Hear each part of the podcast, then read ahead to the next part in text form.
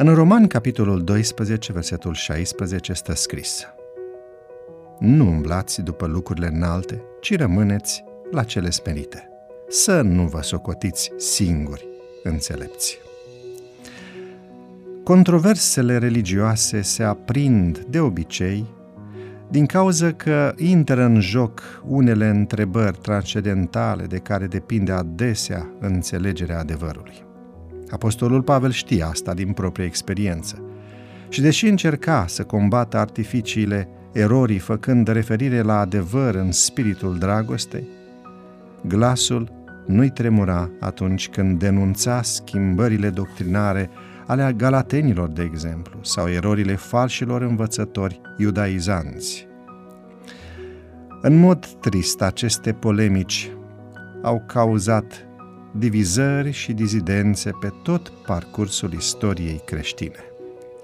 Și cu toate că înfruntările dintre adevăr și eroare au permis demascarea unor false doctrine, care nu aveau nicio legătură cu adevărul, denunțând interpretările fanteziste ale Scripturii și identificându-i pe cei în apostazie, nu doar că erezia și eroarea au fost confruntate cu adevărul, ci și cu aroganța și orgoliul spiritual manifestate de reprezentanții dreptei credințe.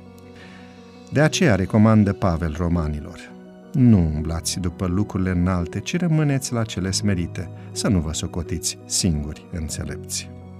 N-ar trebui să uităm niciodată că Dumnezeu este singurul deținător al întregului adevăr, că El este adevărul, că noi, oamenii, căutăm dreptatea, fără a o deține însă vreodată.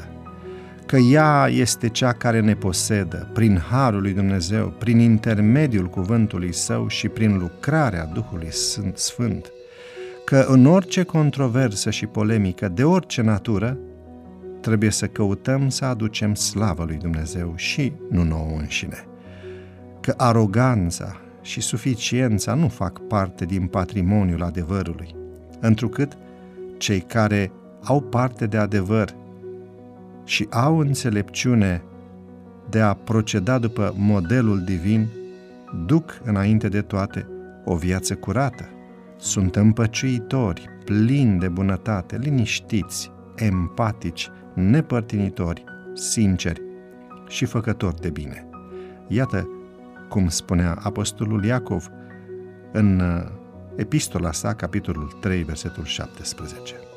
Când uh, mă încăpățânesc să impun punctul de vedere într-o polemică în care se confruntă mai multe păreri, când uh, mă simt superior sau când am impresia că sunt singurul care are dreptate, atunci când încerc să fac să conteze criteriile mele sau când caut slava personală, când mă îndoiesc de sinceritatea și onestitatea altora, când acționez ca, cu un orgoliu nemăsurat sau ca un egoist murdar fără să-mi dau seama și când atitudinea mea devine un obstacol insurmontabil pentru consens și unitate și atunci este un Dumnezeu în ceruri.